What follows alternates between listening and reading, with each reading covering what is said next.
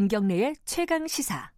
호명하시는 학생의 부모님께서는 나오셔서 영정을 받아주시기 바랍니다. 고 김영경.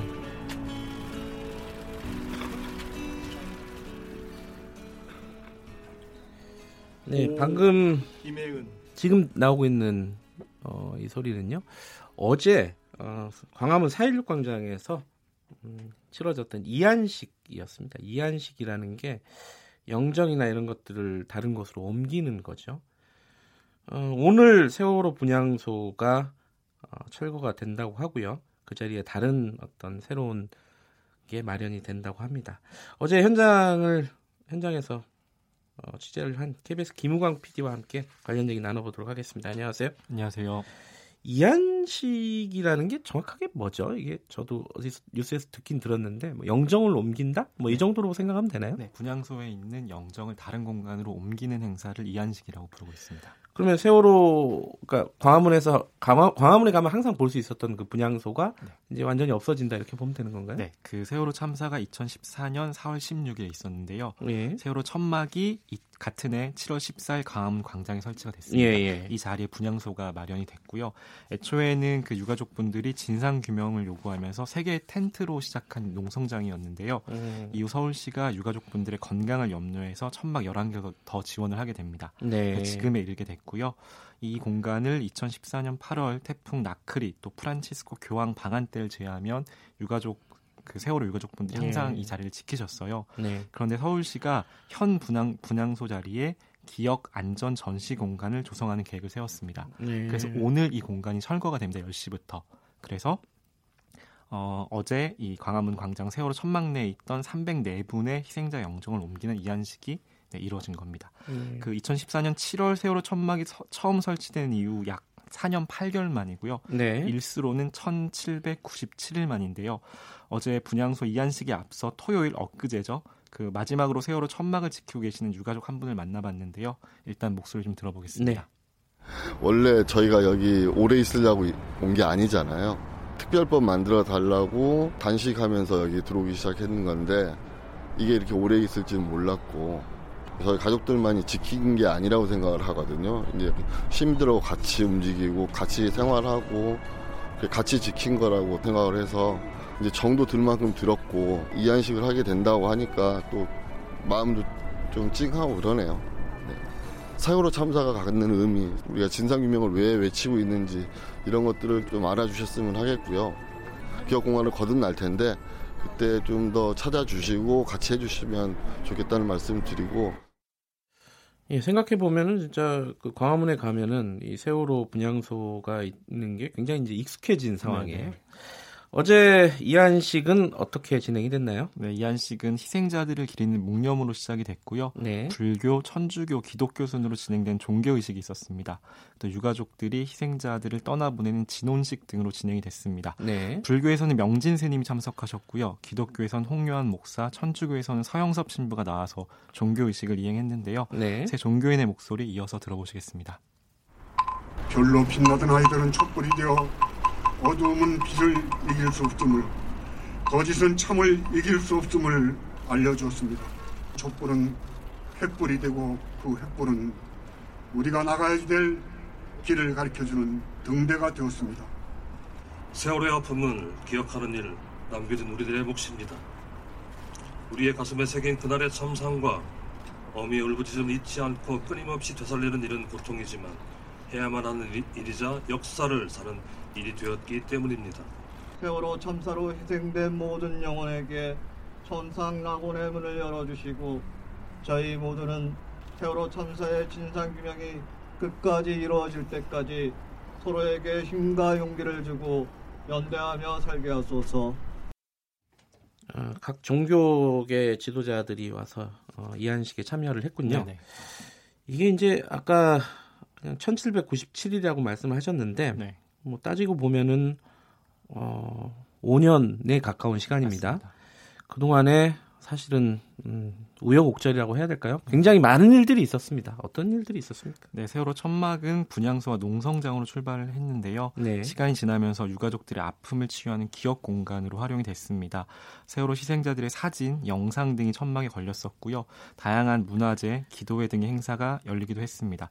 또 스텔라 데이지오나 고 김용균 씨 유가족 같은 분들이 찾는 어떤 위로와 연대의 공간이기도 했는데요. 네. 반면에 좀 이해할 수 없는 일들이 벌어지기도 했었는데요. 대표적인 경우가 2014년에 그 보수 성향 사이트 일간 베스트 저장소 일베라고 부르죠. 네. 일베 회원들이 8월 31일부터 약 일주일 정도 그 단식 투쟁 중인 유가족 앞에서 치킨, 피자 등을 주문해서 먹은 폭식 집회가 열렸었고요. 또 극우단체 집회 참가자들의 욕설, 공격도 여러 번 있었습니다. 네. 이날 어제죠. 이한식 현장 추모 낭독에서도요. 이 부분에 대한 언급이 있었는데요. 박래군 사일육 연대 공동대표 이야기 한번 들어보시겠습니다. 네. 이 천막이 철거되어야 한다고 악당구를 써왔던 그 세력들이 있었습니다. 언론의 본분을 잃은 채 온갖 악담을 퍼붓습니다. 이곳에 와서 폭식 투쟁을 했던 일베 회원들도 기억합니다. 어버이연합과 엄마부대 봉사단과 같은 심지어는 이곳을 폭력적으로 습격하고는 하는 태극기 부대도 기억하겠습니다. 진실을 향한 행진에 모욕을 하는 그 세력들 잊지 않고 기억하겠습니다. 아마 이른바 폭식 투쟁 이거는 그 5년의 세월 동안 가장 참담했던 순간이 아니었을까 이런 지켜보는 시민분들도 굉장히 유족분들 많이 만나보셨죠? 네, 이한식 직후에 유가족분들을 만나봤는데요. 두 분 이야기 일단 이어서 들어보시겠습니다. 네. 한마디로 얘기하면 너무 가슴 아프고 속상하죠. 진실을 밝혀지지 않은데 애들 영정이 벌써 없어진다는 게 너무 마음이 아프고 그냥 부모로서 할 말은 꼭 이거예요. 다시는 이런 아픔을 겪으면 안 돼요. 정말로. 분향소 세워진 것부터 하여튼 어떻게 됐든 국민들도 감사드리고요. 지키고 떳떳하니 부모들한테 힘주고 버티기까지 와주게 해줘서 감사하고 고맙다고 항상 하늘나라에서 친구들하고 선생님하고 잘 지내고 건강하게 잘 지냈으면 좋겠어요. 사랑한다고 정말 보고 싶다고. 네, 감회가 남다르신 것 같아요. 네. 이게 세월호 천막이 철거되지만은 아까 기억 안전 전시 공간이 조성이 된다. 이게 어떤 겁니까? 올 설이었죠. 박원순 서울시장이 세월호 합동 차례에 방문을 했습니다. 네. 그래서 그 세월호 천막 공간을 완전히 새롭게 구성을 해서 서울시가 기억의 공간, 또 재난으로부터 안전한 사회를 위한 공간으로 구성하는 쪽으로 유가족들과 협의 중이다라고 밝혔고요. 네. 그래서 서울시는 현재 조성된 세월호 천막의 절반 규모로 추모 시설물을 설치할 계획입니다. 세월호 참사 5주기를 맞이해서 다음 달 12일에 시민에게 공개할 예정이고요. 오늘 10시부터 철거에 들어갔고요. 이 기억 공간에는 세월호 참사를 추모하는 전시물들이 들어설 예정입니다. 근데 이게 서울시하고 유가족이 이 공간 활용 방안을 두고 좀 이견이 있다 이런 보도들을 좀 봤어요. 네네. 어떤 상황이에요? 이 기억 공간의 상설화 여부가 쟁점 사항입니다. 네. 그 서울시가 내년이죠. 2020년 1월 달에요. 광화문 광장을 재구조하는 작업을 앞두고 있습니다. 네. 그래서 이 공간을 위해서 이 기억 공간을 철거해야 되는 임시 시설이라고 밝히고 있어요. 예. 그래서 실제로 이 전시물들을 목조로 설치할 계획을 가지고 있는데요. 반면에 세월호 유족분들은 이 기억 공간의 상설화를 요구하고 있습니다. 그래서 서울시 열린광장 운영시민위원회 관계자분들에게 제가 앞으로 어떤 식으로 진행이 될지 좀 여러 번 문의를 드렸는데요. 유가족들과 의견을 조율해서 방법을 찾겠다 정도의 약간 원론적인 답변만 전해드린 상태입니다. 서로 합의할 수 있는 어떤 방법을 찾을 거라고 저는 생각을 합니다. 자, 유족들 말고도 일반 시민분들도 많이 참석하셨죠? 어제 이한식에? 네. 어제 분향소 이한식에서 자원봉사를 하던 고등학생 한 분을 만났는데요. 네. 먼저 목소리 좀 들어보겠습니다. 네. 초등학교 5학년이었어요. 네. 생생하게 기억이 나죠. 문득 무서웠던 것 같아요. 수학여행 가는 것조차도 지켜주지 못한다면 내가 이 사회에서 살아가면서 무엇을 할 수 있는가에 대해서 고민이 많았죠. 앞으로 더 나은 사회를 만들어 가기 위해서 기억해야 할 일이라고 생각합니다. 같이 슬퍼하는 정도는 아니더라도 그냥 기억해 주셨으면 좋겠어요. 이런 일이 있었고 앞으로 더 좋은 사회, 나은 사회를 만들어 가기 위해서 우리 다 같이 노력해야 한다는 거를 알아주셨으면 좋겠습니다. 저는 개인적으로 이 목소리를 들으면서 굉장히 부끄러웠어요. 어쨌든 한 명의 어른으로서. 네.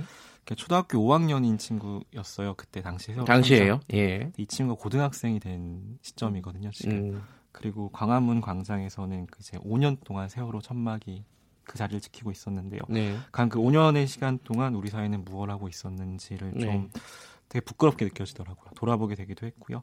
이 학생 말 중에 같이 슬퍼하는 정도까지는 아니더라도 기억해주면 좋겠다라는 네. 말이 제가 하고 싶었던 얘기였던 것 같고요. 예. 매번 말씀드리는 얘기지만 우리가 기억해야 하는 것들, 잊지 말아야 하는 것들에 대해서 한 번씩 생각해보는 계기가 됐으면 좋겠고요. 예. 또 세월호 5주기를 맞아서 다음 달에 새롭게 조성되는 광화문 세월호 기억 공간에도 많은 분들이 좀 찾아주셨으면 좋겠습니다. 그렇죠. 저도 이 세월호 사건은, 세월호 참사는 기자 생활하면서 가장 충격적이었던 네. 사건 중에 하나, 그 이후의 수습 과정도 마찬가지였고요. 네.